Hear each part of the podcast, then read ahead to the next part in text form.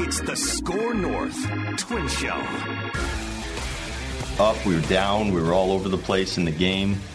Uh, good team on the other side of the field, but our team is, is tough. And uh, we kept working, never never uh, relented really at any point. Um, I, I, had chills after the game. I was so impressed with our group that you know not not every game the, the game winning homers sometimes you know everyone's talking about and it's great and and all that. Um, that's how you fight and win a ball. That's what it looks like. That's what actually fighting and winning a ball game looks like. Okay, De- Declan prepared us for that Rocco clip before we clicked record here and turned the microphones on. Said your heads might explode when you listen to Rocco describe that extra innings win yesterday. I, shockingly maybe, I stand with Rocco. Okay. Not every game is going to be clean. Not every game is going to be aesthetically pleasing or play out the way that you want. Sometimes you're going to be down by five. You're going to make some dumb mistakes in the field on the bases. And what have we said about this with like the Vikings in the past? Just overcome it. Who cares? Overcome it. If you're the Twins, overcome it. Some overcome some of the self-inflicted stuff I loved that win for the Twins yesterday, and I thought that was one of the biggest weekends of the season for the hometown nine. Fight well, me. Fight me. They won three or four, but here, so I don't. Okay, they won the game, but this show, a lot of times we talk about self awareness. The quote there is, "We got a lot to clean up. We're very fortunate. Thank God that we won." But to get chills I had chills too. They were flu-like symptoms from watching the absolute like the the it's one thing to have a game where things go against you, right? Which, you know, sports constantly like to overcome adversity of things that you can't control. But to sit there and shoot yourself in the foot all of those times, and for the manager to say he had chills about it, Joey Gallo, Donovan Solano, I mean, the extras were a breakdown in how not to play baseball and were an indictment in some ways of the manager himself. Like, what's Joey Gallo doing? Dude, you go and pinch run for Vazquez at second as the Manfred man, and I get that. And he claimed he was tagging up. That's a bunch of crap if you're tagging up, you're on the base waiting to go. He's trying to, you don't tag up and scurry to get back. Like, what are you doing? And Solano ran into an out at third base and said, I, we go on contact there. We go, well, maybe you shouldn't go on contact there, dude, because he scores. And look, Texas, Texas was atrocious too. Texas played a terrible game too. So I'm not making excuses and saying, well, the Rangers played well. This was horse bleep at its highest level. And all I'm looking for from Rocco is the self awareness to say, you know what, we're incredibly fortunate, but we will be working, we will be working on our base running tomorrow before the game against Cleveland. Declan, remember a couple weeks ago yep. when we asked the question, yep. "Hey Judd, if the Twins win a playoff game, I'll be disgusted. Will will, will yes, you, you, will you be happy?" And you said you paused and said, "It depends on what it looks yes. like." If Declan, win, I think we have seen this. yeah. yesterday's win Thank has you. has Thank irritated you. Judd to no end. That if that was a playoff game, you would right, Declan. I think yes. we I think we nailed this. I uh, I was gonna put out yeah. yesterday after his like last tweet of over under oh. Judd rant two and a half minutes to start the Twin Show on on just the disgustingness that did take place in the extra innings. I think he hit the over. I think he, hit, think the, he over, hit the so over. bravo, Judd. there are little league teams. There are little league teams. Every Sundays at Target field are kids get to run the bases day post game. Okay. Every one of those little kids that ran the bases knew more than Solano or Gallo about what they were doing in those 90 feet between the bases or so on Sunday. It's, yeah, like, it's like, it's like some six year olds and Joey Gallo running straight to second base from home plate. You know, no, dude, you gotta, a, go, you gotta go this way. Dude, it was around. a foul out to first base. It wasn't like to the outfield. It wasn't. Okay. Uh, let's dissect this first. By the way, welcome into the Score North Twin Show, where we just want the Twins to win a damn playoff you know game. Okay, you're right, though. I would not be happy with this. If this was a playoff win, I will get on here and I will vehemently say this is exactly what I was talking about. And the, and the, it's the state of the Twins Monday here, presented by our friends at Modest. We'll get we'll get back to the Gallo thing and, and a bunch of key categories and and whatever. But uh, Modest has a glorious tap room in the North Loop in fact, my wife and I were walking around in the area. We went to the game on Friday, and we walked right by it. Um, uh, usually, I would go in. We were we were trying to get back home. but right next to Target Field, cans available in liquor stores throughout the metro, including the 19 ounce stovepipes of some modest mainstays. That's right, 19 ounce stovepipes. Uh, the Super Deluxe Premium Lager has been my go to modest throughout the summer here. It's one of the coolest craft breweries in the Twin Cities, opened in 2016, steps from Target Field. Modestbrewing.com. Modestbrewing.com. Okay. Um, before we get to uh, like the, the official state of the Twins thing, let's just the the gal. I've been thinking about this Gallo base running blunder since it happened. So it's five to five, I believe was there's a tie game. It was five to five, right? Uh, bottom of the eleventh inning. And for those of you who didn't see this, Yep. Yep. so we've he's, he has come in as the Manfred man. He is the the runner on second base to start the inning. So there's nobody out, and a pop up is hit in foul, not even like near the foul line. I mean, it's so where oh if it if it drops, I need to be ready to move to third base, right? This is a pop up that is drifting out of play toward the dugout Twins dugout. to the first uh, the first base dugout. Yep. Yep. And so and so Rangers fielder goes over and makes this catch, kind of like catches it and kind of leans over the railing, like half of his body kind of goes over the railing. He looks up, he fires a missile to second base, and Gallo is like frantically trying to get back to the bag and gets tagged out by a mile. So there's no danger of the ball being fair, right? I could see like, oh, if it's on the edge, you want to be like halfway, maybe so you can get to third base with nobody He out. was leaning over, like he he, He almost almost, fell in the dugout. impaled himself on the dugout. So yes, that ball was going to be out of play before Yes. it was ever going to drift back into fair territory. So he was Correct. either just completely spacing out on his secondary lead and he's still just standing out there paying no attention. Or some people have suggested it was actually a heads up play that he that he initially tagged and then and then started it was off camera maybe he had tagged maybe someone who who who saw like who was at the ballpark can confirm. Did he tag is my question. Because if he tagged and the ball was caught, we couldn't see him when the ball was caught. He might have been thinking, if he catches it and falls into the dugout, then I'm going to tag up and run to third, right? But if that happens, don't you get the extra base anyways? Or would you have to tag No, and actually make an tag. effort You'd to go to to tag. he did. So Okay. I I was there. He did tag, but he Okay. screwed it up so badly. So he tagged. The guy caught the ball. He got. I mean, he was literally though steps off the base, and then he's like, "Oh, I can't make it." And then he like went Larry Moe and Curly and stumbled and fell down. then tried to get back up. But I mean, it was just no matter what it was, it was just a. He was completely unaware of like what the results might be. And you again, you are the free runner at second base. You can't afford to lose. Now, in a playoff game, that does not take place, of course, because the Manfred man goes away. I understand that. But it was just the sort of like, what the hell are you thinking? Like, like if he had been thrown out at third, I'd be like, okay, that was a risk and I don't love it, but I get the play. Like that's a big league. That's a big league mistake. This was honest to God, a Babe Ruth league mistake. Yeah, it, this has been enough for me at Joey Gallo. Like it's just it's it's it's time to Preach. go. What what what else Preach. do we need from Joey Gallo taking up a roster spot here? And that was like I, I I went back and rewatched this. I found this on YouTube. Remember in 2009 the ALDS when Punto ran over third? Like Denard Span, it's a it's a great double up the middle. I think the Twins were down two runs. Would have been John runners Gordon at second and third, and uh, Punto runs past third base. A Rod sees it, and him and Jeter basically tag him out, no problem. That is the style of play that Judd is talking about, though. That will cost you a playoff game. Dumb situations like that. And for me, I'm even more out on Joey Gallo than I've already already been. Uh, offensively, by the way, uh, and then we'll move on to other things here. Many of them more positive than this. If you take away the random four hit game, you, hell, you can even include it in the numbers I'm about to give you. But let's just take that. ra- He had a random four for four game like a few weeks ago, or a couple weeks ago. If you take that out, Joey Gallo has five hits since July 17th. That's Yeah, a six. That's a six week stretch. He has five hits in six weeks and 40 strikeouts.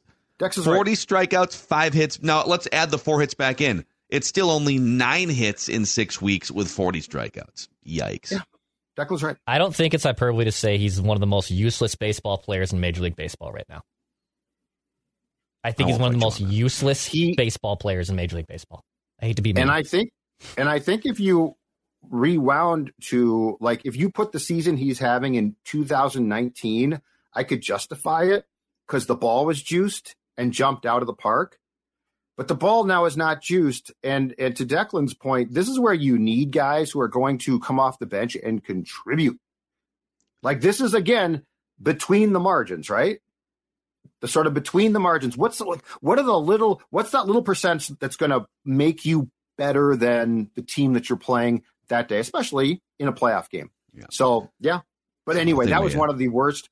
The the extra inning fundamental breakdowns was difficult to watch for me. So let's let's get to the state of the Twins here. I've got the overall snapshot for you, and then yeah. I've got three categories. Okay. So overall snapshot. Twins are 68 and 63. Based on their run differential, which is like a it's like, it's like plus 50, I want to say, somewhere in that ballpark.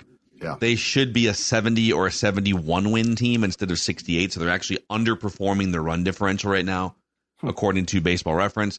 But they still remain six games ahead of the Guardians. The Twins offense from last week is up from 19th to 14th in runs per game scored. They've had post some, All Star, yes, post All Star game. It's a lot better. You are right. But, but, the Twins' run prevention and pitching is down to seventh in runs allowed per game. The magic number is 26. 26. And Cleveland in for three now, so that could be 20 if you sweep yeah. them. Mm-hmm. Yeah. According to Baseball Reference, the Twins have a 95% chance to make the playoffs. Fangraphs gives them a 96% chance to make the playoffs. So they're, they're, they have virtually clinched, barring some crazy circumstance. Uh, Baseball Reference, 3% chance to win the World Series. Fangraphs, 4% chance to win the World Series. If the playoffs started today, right now, the three seed Twins would host the six seed Houston Astros in a three game wild card series. But with the way things are trending and baseball can change quickly, they are on the precipice of hosting the Texas Rangers, who I can tell you right now, I wouldn't mind getting. That bullpen's not good. They can't hit right now. Now that could change quickly. But um, if you get Texas, if you get Texas in anything that resembles the current state, let's just say you'd have a pretty damn good chance. Yeah, it's tough though now because like Texas is going through their worst stretch of the season.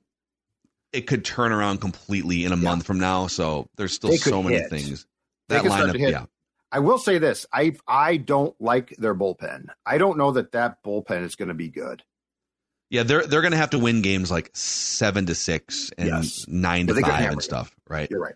So category number one, gentlemen, Royce Lewis and uh, Edouard Julien as well. I'm going to put both these guys into this talker are among the uh, hottest starts to a Twins career in franchise history.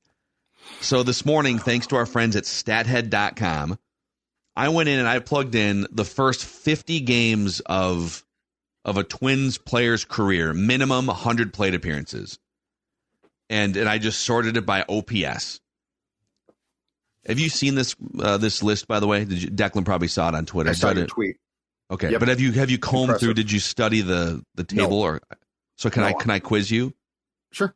Okay. Who do you think? Which Twins player in history got off to the hottest start? First fifty games, OPS, or on base plus slugging. Oh boy. Actually, if you can name the top three, anyone in the top three, Edouard okay. Julien fourth. Oh wow. Okay. Royce Lewis fourteenth. Okay. Um, top three is Kent Hrbek in the top three. Kent Hrbek is 10th. Okay. Is Tony Oliva in the top three? Tony Oliva is number one. Yeah! He is. So he had his first 50 games, which, by the way, he played uh, a few games in 1962 and then a few games in 63. And then he then he was rookie of the year in 1964. Yeah. So his 50 games came kind of over the course of a few years. He had a 1,068 OPS, yeah. a 387 batting average in his first 50 games with nine home runs. Hall of Famer.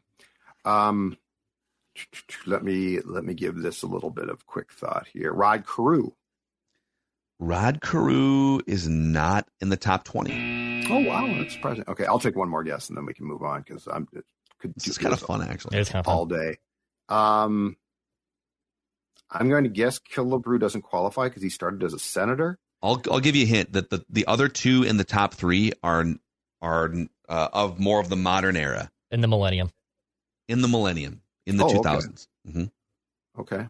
and they're both Um, very you be you're going to be like, oh yeah, totally, with both these guys In the 2000s.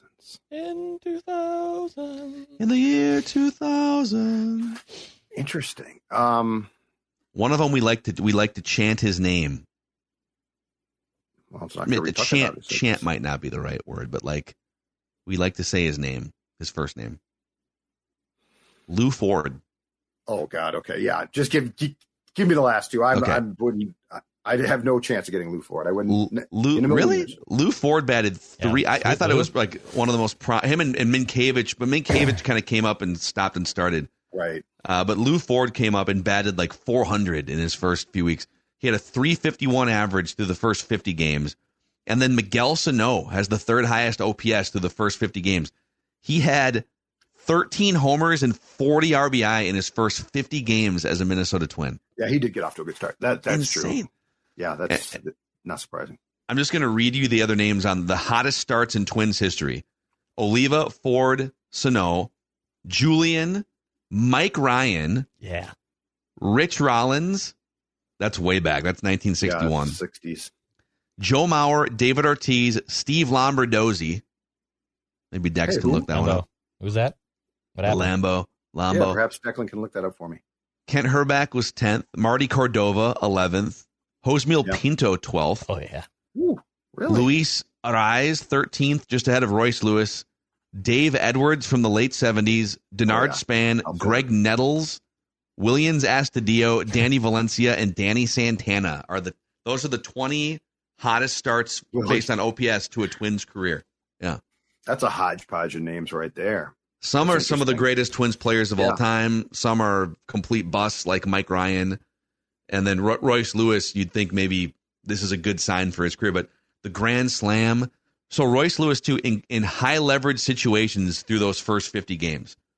Royce Lewis. This is like close, late, game on the line, high leverage situations. Royce Lewis is hitting 371 with a 657 slugging percentage. He's clutch. He's smooth. He's charismatic. I don't know what more you want from a guy. I don't. He's good. He's good. He's very good. He should be your. I, I mean, I, I would prefer that he plays third base as much as possible, and I believe he was a DH on Sunday. But yeah, no, Roy, Royce Lewis is the type of baseball player that puts a smile on your face. He's fun to watch. He makes baseball look fun. He is. Um, he is a guy who, when when he delivered the grand slam, like there's a genuine excitement too. It's just he he is. If we're talking about cornerstone type of players he should be a cornerstone player for a long time. I really like him. Yeah, So, outside of probably Mauer and I know Luis Arraez became a fan favorite pretty quick, but uh, Luis Arraez was not like a perennial top three organizational prospect, wasn't he? I, I don't remember him being No. one of the three No. best in the organization. He was a deep guy and just was a natural hitter. Royce Lewis is like the first real homegrown potential because he's still young superstar at this franchise has basically earthed, I believe, since Joe Mauer. Am I wrong? I mean, yeah. Well, now that we know what happened with Sano, and now that we know sort of like Buxton's career, right? It's a great exercise. Yeah, some of these other guys. I mean, Denard Span was homegrown, but he never rose was solid. to the Yeah. superstar well, Royce level. Lewis has the potential, but I mean, there there was a time when Sano and Buxton seemed to be tracking that way as well. So, like, it's like the thing about Royce is he has torn his knee up twice, so it it, it is a, a bit of a hold your breath on the injury front. But yes, I think he has. I think he has both the talent and charisma. Because that's what I'm. As good as Joe was, he he didn't have that. Like Yeah. Royce Lewis has, he's got something about him where if it was more um, acceptable or frequent to name captains in baseball, Royce Lewis strikes you as a future captain. You know who he actually reminds me of the most in terms of homegrown Twins players the last like 25 years is Torii Hunter. He's got some loves Yeah. the game, plays with a joyfulness, but all, a follow me, He, but also a little there's a little bit of an edge. he seems like what I and and Torii definitely fell into this class. He seems, and he clearly was not, but like a Puckett influence guy. Uh, well, Torii Hunter like, was like was a, watched, very much yeah, a Puckett no, influence guy. Torii was, but Royce Lewis seems like a Puckett influenced Oh. guy. It's like he watched or was around Puckett, which he clearly was not. But you know, Torii, Torii and that group picked up so much from Puck as far as like how they approach the game Yeah. and and they're they're sort of boisterous, but I think it was pretty popular clubhouse demeanors. Um, I don't know if Royce is super boisterous, but he seems like a guy who sort of has has the same type of love for the game that Puck did. Yeah, I think yeah. And, and somebody we did a, a Purple Daily live show at the State Fair, and thanks to everyone for for coming out. And it turned into kind of like a Score North twin show too, because we were taking questions from the audience. It was and therapy. Just it turned into a therapy session. And somebody asked you about is there any way you can draw a comparison between the 1987 Twins and these Twins? Because the 87 Twins, you know, they won like 85 games, they won a bad division, they were a flawed team, and then they went on a buzzsaw run through the postseason.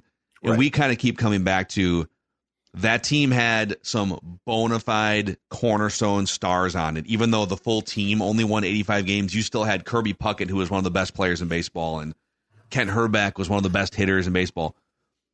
I I do wonder if there's a post like a you know an 87 91 Kirby Puckett postseason explosion for a Royce Lewis. Joe Mauer never had that. Joe Mauer was also injured for a couple different postseasons. Yep. Like Mauer, even Torii Hunter, like those teams were just swept out of so many playoff runs. It's been a long time since we've seen seen- Really, it's been 2002. AJ Pierzynski had a grand slam. There were some some big performances when they got to the ALCS, but it's been over 20 years since we've seen someone from a Twins lineup say, "I'm going to go gangbusters here and just I'm going to have like eight RBI in a series and carry this thing." I think Royce Lewis has that in him. I really do. and that's where these young players are going to be the heart heartbeat of this team in the playoffs. It, it's it's the reason why I believe if there's going to be a postseason moment, it's going to be a Royce Lewis or a Kirilloff or an Edouard Julien type of hit. It's can Carlos Correa maybe be that guy? Sure, but I'm not counting on that. I'm I'm honestly counting on one of these young guys being the one in the bottom of the seventh in a high leverage situation where you need a big knock that they're going to come through, and not maybe the veteran that you paid a lot of money to.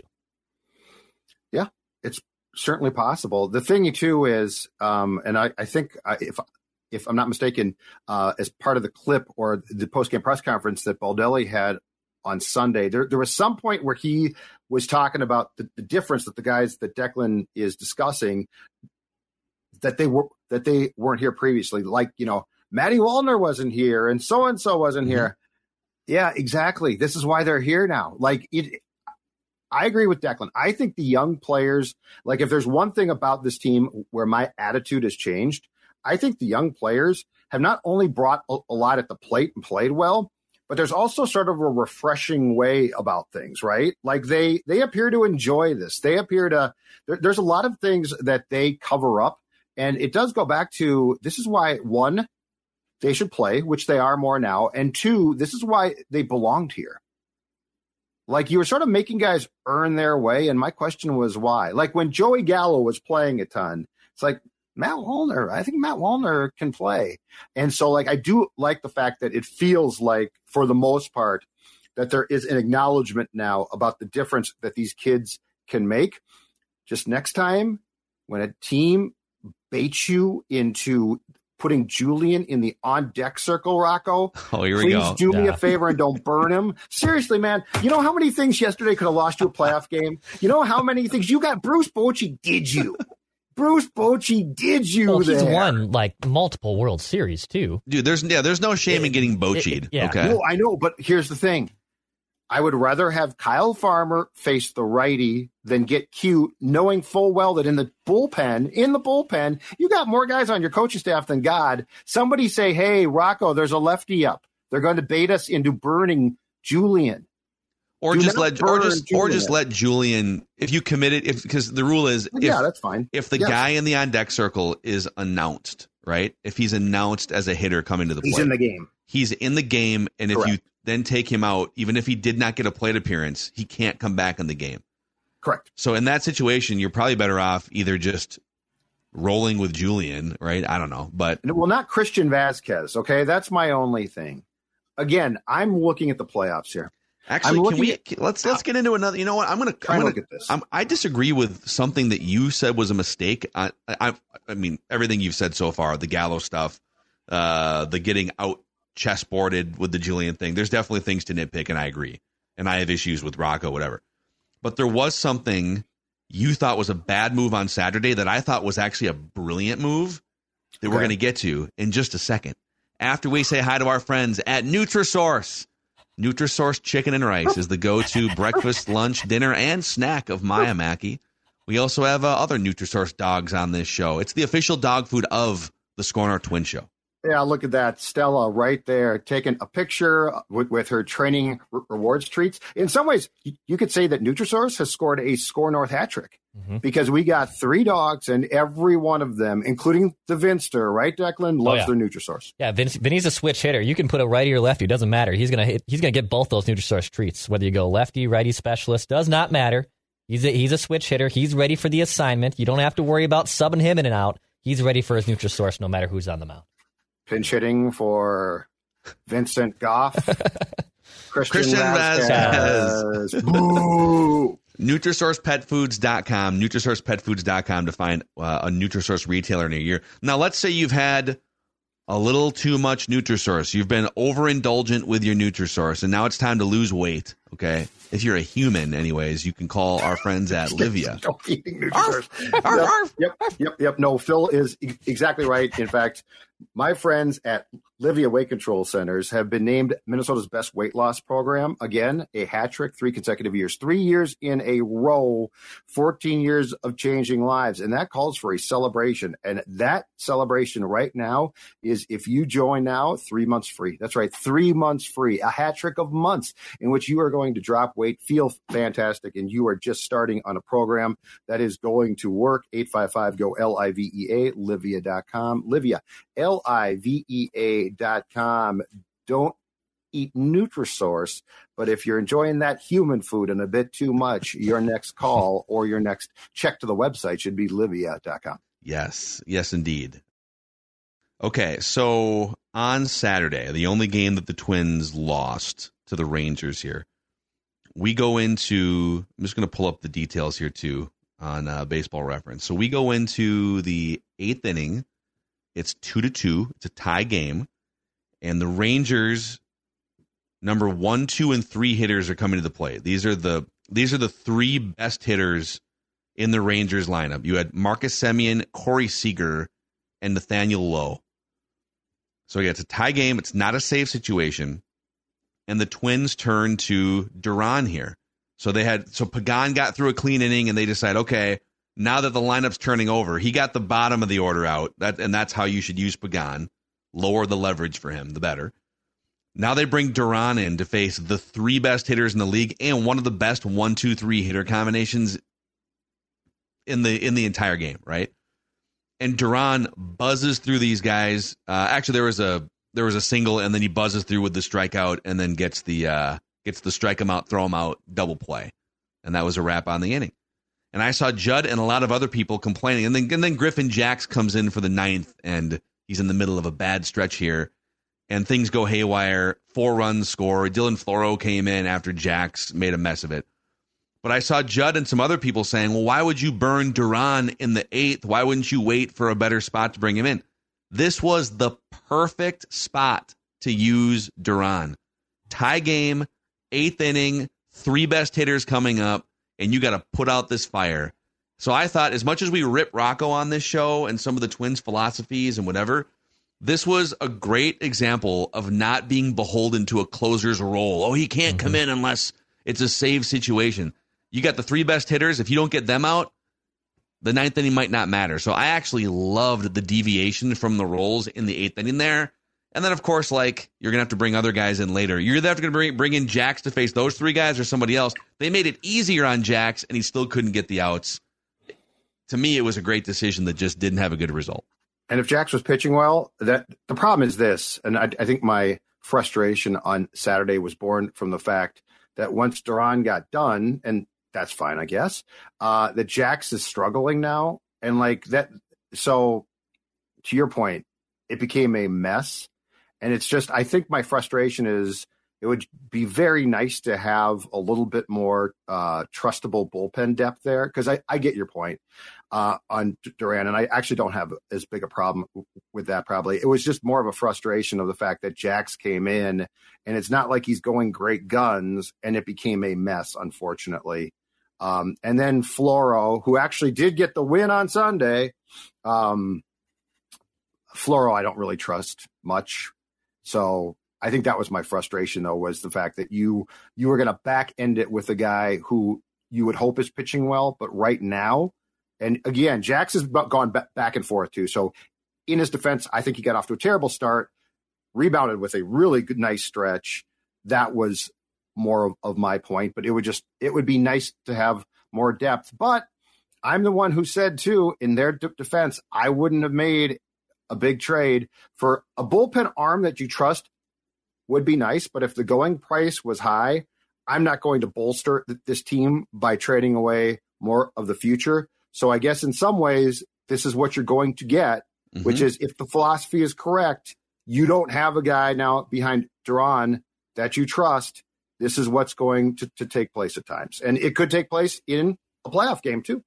Like that's right. They could do this. This could be the this could be the blueprint to loss 19 in the playoffs, which is it's right to send Duran in, but if you do that and Griffin Jax is scuffling, you don't have another guy unless you, unless you're going to go to a demoted starter potentially to bring in after Duran. But that's also the cards you're dealt. Like if if you if you have decided that this is clear your playoff roster, which mostly is right now, and you burn Duran in that high leverage situation in the eighth, I mean, you just got to eat your lunch there. Like the Brewers did that with Josh Hader a few times in the playoffs a few years ago with Counsell. Like he brought him in like in the fifth when the middle mm-hmm. of the mm-hmm. order was up, and I was like, "What are they doing? Bringing in their well, it's the middle of Games their order. on the line. Games on the line. you can't wait yeah. until the ninth to use your best pitcher if you need really three outs right here, right now. And I like that move. Yeah, it, it, Gardy was always like, "Nope." If Matt Guerrier is our setup man, he is our setup man. We are not burning Joe Nathan in the seventh or eighth inning here. It's Matt Guerrier. It's into Jesse Crain. It's into Joe Nathan. It's going to follow that suit. If you need outs right away from your best arm, got to use them right there. Yeah. So I guess the other option would have been because he only threw 12 pitches. You you could have potentially dragged him out there for a second inning. He's not pitching great right now himself, though. So I, I do sort of get that. And if you do bring him out for a second inning, he's not available to pitch in a game yesterday, for instance, that's close and down to the wire. And he did, you know, he pitched a clean 10th inning to keep that game going. Does somebody else? That's the chain of events. Like if you go two innings with Duran on Saturday, there's no guarantees you win that game and then he's unavailable Sunday, does somebody else come in and blow the game on Sunday? So I mean, I mean, I think we can all agree. The ultimate answer is they just the frustration is they need better relievers overall. Well, here's my question: in the playoffs, let's put them in that exact predicament. If that's the predicament, does Louis Varland for if you just say get me three outs?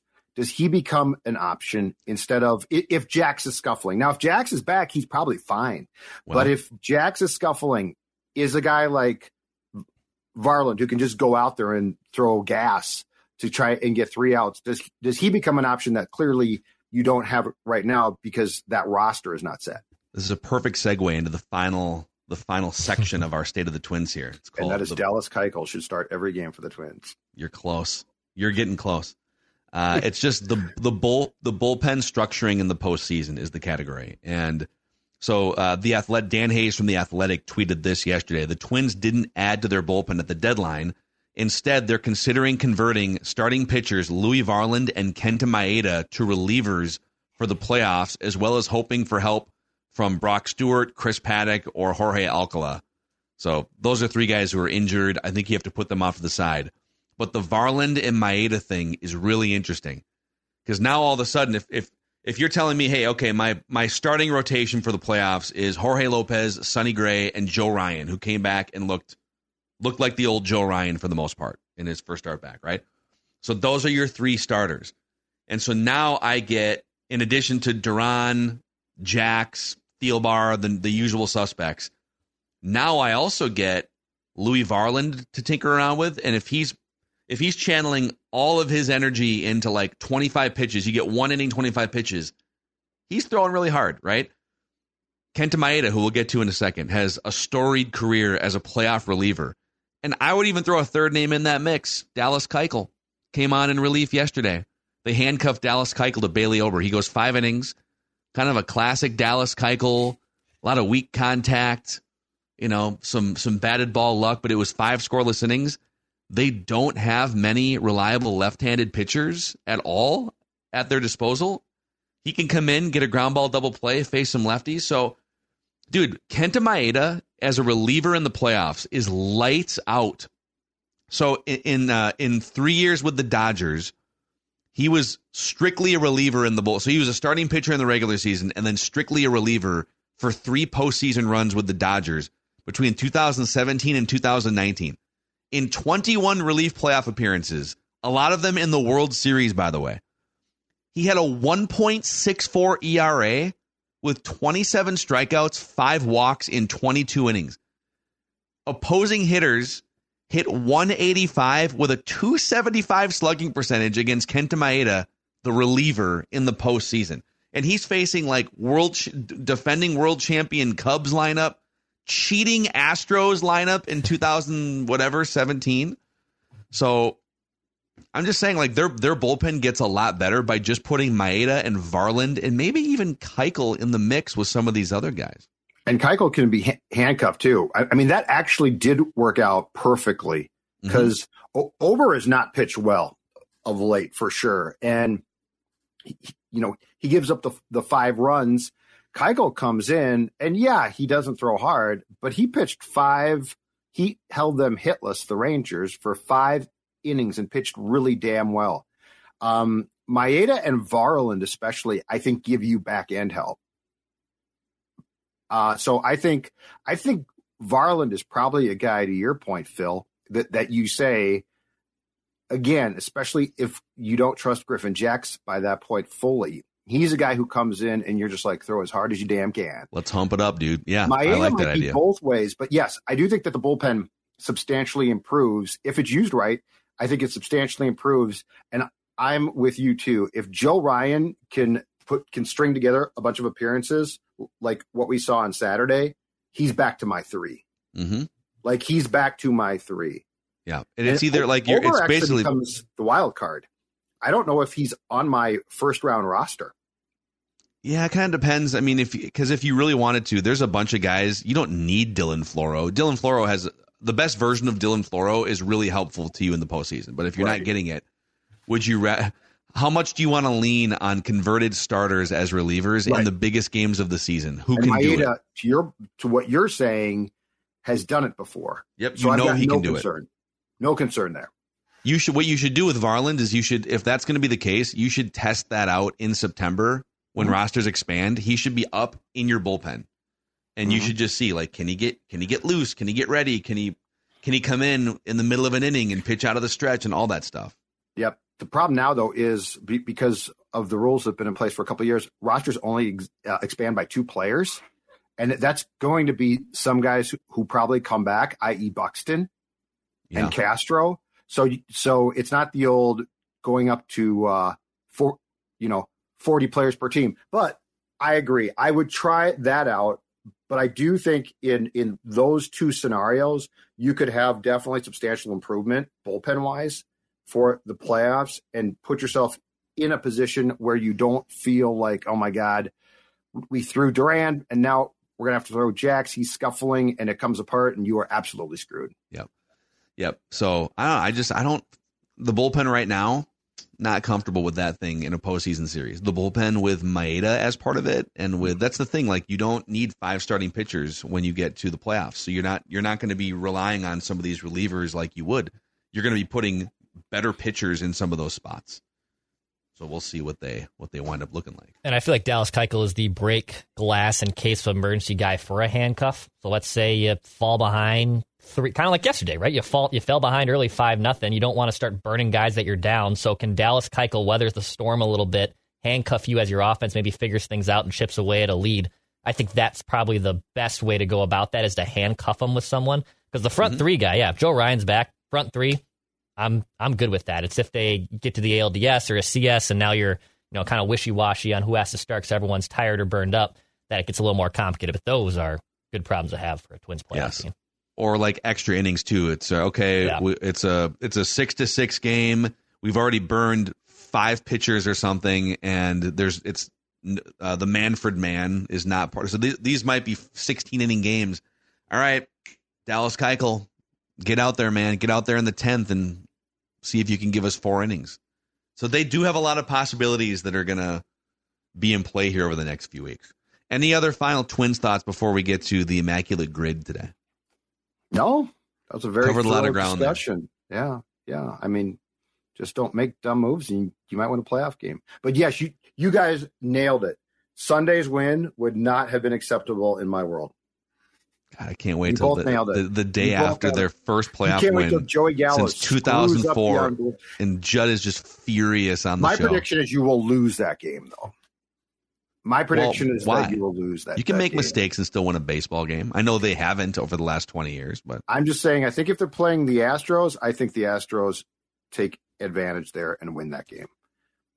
I'm already Too many planning. mistakes. I'm already planning for my fiance to be out of the house for that uh, series. She already she asked yesterday, uh, "What do you want to do when the playoffs start?" And I was like, "Well, if we love each other, you should probably leave the house for the 48 hours, or don't." I don't near me." understand though. They've lost 18 consecutive games. There's like no high pressure here. It's just gravy. I mean, if, if it's it true. There, it, there is zero gets pressure 20, on them. 20. They're the worst division winner. They're gonna have a. Yeah. They likely have a worse record than the team that they're hosting. Win a playoff game. I wanna like win a you, playoff you're game. expecting nothing. You're not expecting a series win. You're not expecting a World Series. Like that's where there's pressure. That's where there's a combust combustion in the house. You know, okay. a problem. to that point because it's the it's the first time that we've really put zero pressure on them like fans and media this you know i was at the ballpark on friday night just as a fan wandering around. It's a very casual fan base you know people are half paying attention but people are excited. This is this is more of an exciting sort of pop-up feel than maybe it should be. I mean this is what they should have been the last two or three seasons too which is where our frustration stems from. And they're and they're underachieving this year too but I do think the lowering of the expectations Yeah. probably helps this group going in. And they they're lying if they tell you that they don't hear it or think think about the streak, the 0 and 18, you know. And by the way, the fr- the front office for a couple of years could say, "Well, I mean, we're new here." Well, but now that I front know. office is responsible for like 33% of those playoff losses or not responsible for The They- streak was they've overseen 14 it. when they arrived, right? I think it was 12.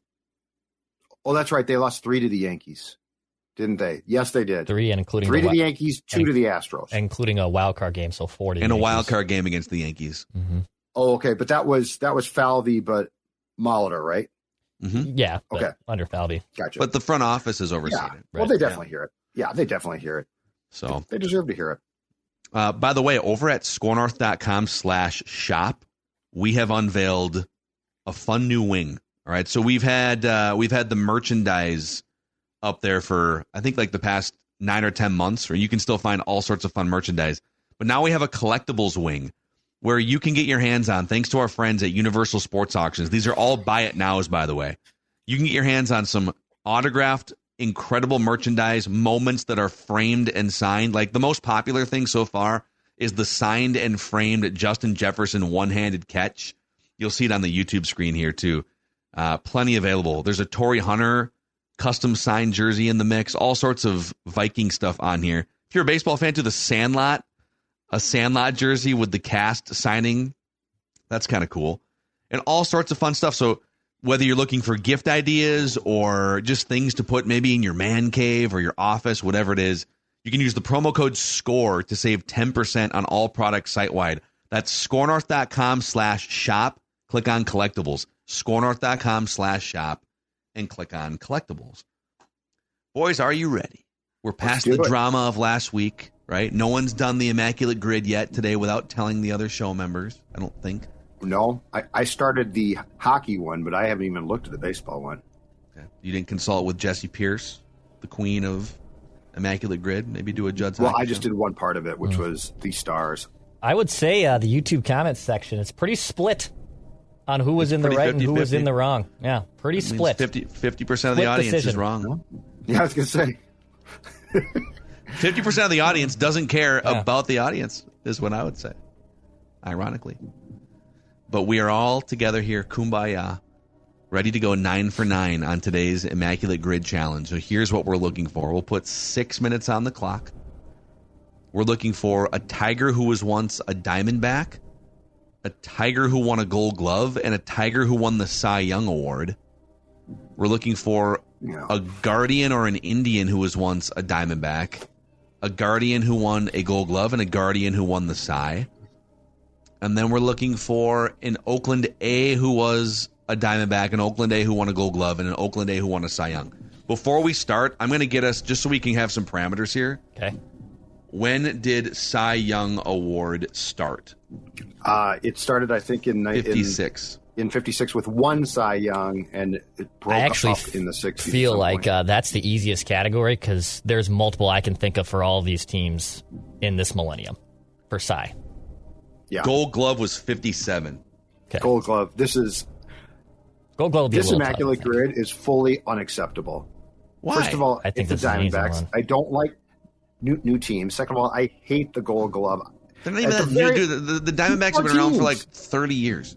Give me more 25 teams, but I You have a want more lot of teams. gripes with the immaculate grid. You have more I gripes do. than I'm anyone pissed else. off about it. I want more teams. I like doing players who played for teams. Ah, but th- but then don't play the Pirates. Ah, then don't put in the Diamondbacks. I want more teams, and then then there's less teams, and here we are with awards. give me give me more I- teams. I, for one, embrace today's yeah, challenge. Yeah, me, me too. Definitely. I I love this one. I think we Justin can. Verlander. Hell, let's put six. yeah. We'll put six minutes on the clock. Here we go. Okay. All right.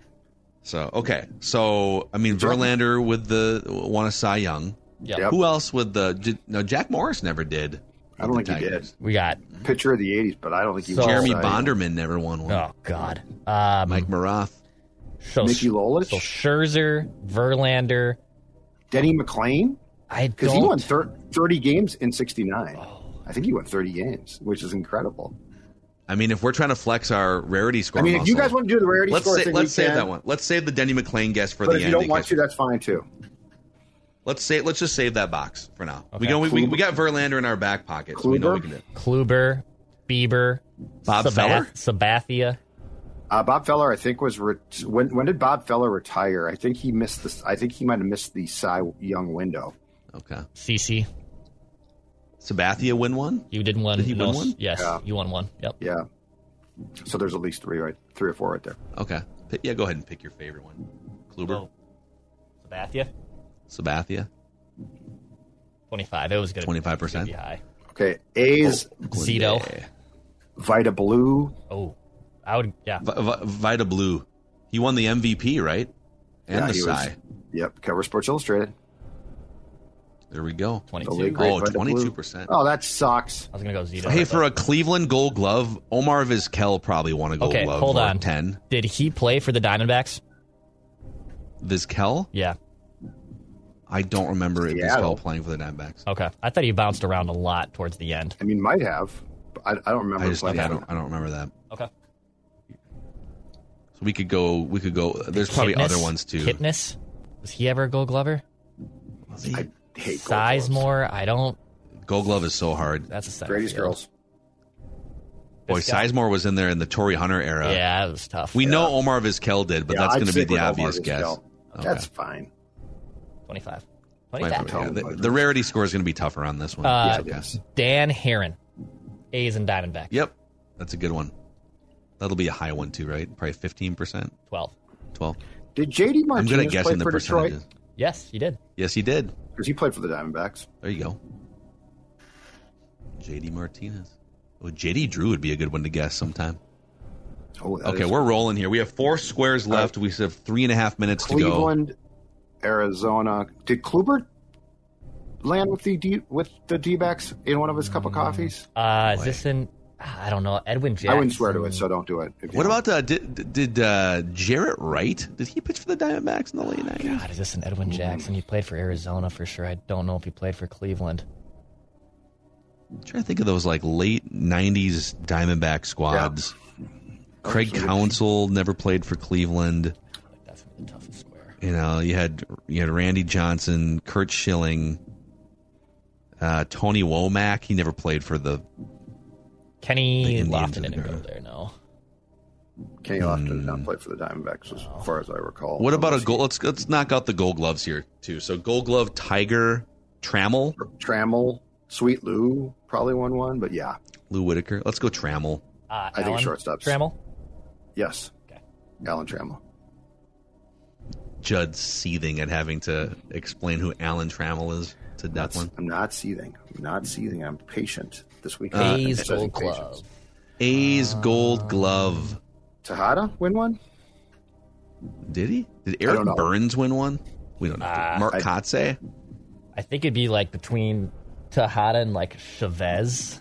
Both Oh, those- Eric Chavez. Sure. He was At pretty good at the, at the hot corner, wasn't he? Eric This Chavez. could be wrong, but I think you're probably right. I'm it's so hard. right. Like I, I know. That's why. Yeah, twenty. Yeah, good. Everything's why twenty percent. That's why I hate the Gold Glove. All right, so we have two minutes to get. Well, basically, uh, we know that Justin. We can plug Justin Verlander in. It's just, do we want to take a chance on Denny McLain? Well, you know what? It doesn't even matter because we're not going for a rarity score Yeah, today. so just go Justin. let's just Verlander. go Verlander. Let's just I'm let's go nine sure for nine. McLain won one, but yeah, yeah. Since we're not. Uh, Aaron, when Aaron for Boone joined John Boy for a one, they actually were going for the highest possible answers. Instead Oh, of going okay. for immaculate and Oh, they were rarity, they were actually trying to go for the highest Gotcha. possible square. That's a good one. Yep. Interesting. So we have we have uh, a minute twenty left to figure out a Diamondback who was an Indian or a Guardian. Okay. Former twins too. Um, the Pav- Pavano did Brad, didn't did go Brad, Arizona. Brad Hand play for Ooh, the Diamondbacks? played for Cleveland. That sounds pretty. Brad Hand. He's bounced around. Chaska's own. Ed, this might be an Edwin. I know he played for Arizona. He probably played for Cleveland. He probably did play for Cleveland. Um, outfielders. Dudes. Um. Chris Perez, the closer that you he was a closer for the Gardos in like a little bit. Did he also go to Arizona? That'd be that'd be a flex. Did, did Todd Jones? Uh, wait, I don't know if he was. Bob was Wickman. Did he play for the Diamondbacks? I don't think he played for Cleveland. I Did, think he uh, played for Detroit? Thirty seconds. Did Hafner go to the Diamondbacks? Travis Hafner? oh my god. My Diamondbacks history Probably, sucks. but I don't know. The Diamondbacks are such a. It, it's such a transient team. You that's know. what I'm. That's why I don't like them. It's these transients. Uh, I think it might be an Edwin Square. Uh, we might have to try Edwin Jackson here. Okay, let's try. Edwin Jackson has played for 14 major league teams. I think you're safe. We're desperate. We have 10 seconds I seconds think to you're go. safe. I think you're safe. Hit it. Edwin Jackson. Oh! Oh, I mean, we have had a Okay, I'm going to look up Brad Hand. I'm just curious if Brad Hand. Trevor Bauer. the- That would have been the. oh, that's the obvious. one. So Obvious. obvious. Trevor Bauer. Damn it. Damn it. Ah. Thirty-eight percent of people have gotten that square. That's a. Well, That's no excuse for us. It's, it's three of us. We're supposed to be sports geniuses. That's that's one of the lowest uh, percentage squares we've ever seen, though. Only 38 percent of people got. it. Uh, the most common by played games Arizona. played for both teams on baseball. Ref. Mark Reynolds, that would have been. Oh, you know who played eight games with Cleveland? Jason Kubel. Kubel would have been Oh, a flex. wow. By the way, That Denny would've been- McLain did win the 19. He won back to back size, 1968, Yeah. Uh, 1969 This one, Matt Williams was another one. For Cleveland. Yeah, I should remember that. Mm, that's he my, played there in '97. That's my, bad. I'll take credit for that one. That's my bad. Ah, well, you know what? Jordan Luplow, We'll dust ourselves off. current twin. We'll try again tomorrow. Luplow Jordan played for Luplow's both. Richie Sexson. Oh wow, interesting. I just Forgot about I got to be. I, I think the the D backs are one of the teams I know the least about. Like as far as like identifying players. Because guys go through, it's like you'll just have a random guy go through one at a time. Like if you just pull up a random Diamondback season, like let's just say 2005 Diamondbacks. Michael Bourn. I should have gotten Michael Bourn. Speedy, Michael Speedy Bourn, was. Speedy, Yeah. Astros. Two, 2005 Diamondbacks. They had like like Royce Clayton played for the Diamondbacks in 2005. Remember that guy? Yeah. Royce Troy Ryan Clayton. Troy Glaus. Oliver Perez. Luis Gonzalez has played for a few different teams. I don't. I just don't Shawn think I. Green. Did you know Shawn Green played for the Diamondbacks? No, I just don't watch them. It's nuts. Alex Cintron. That's another guy that's played for a bunch of teams.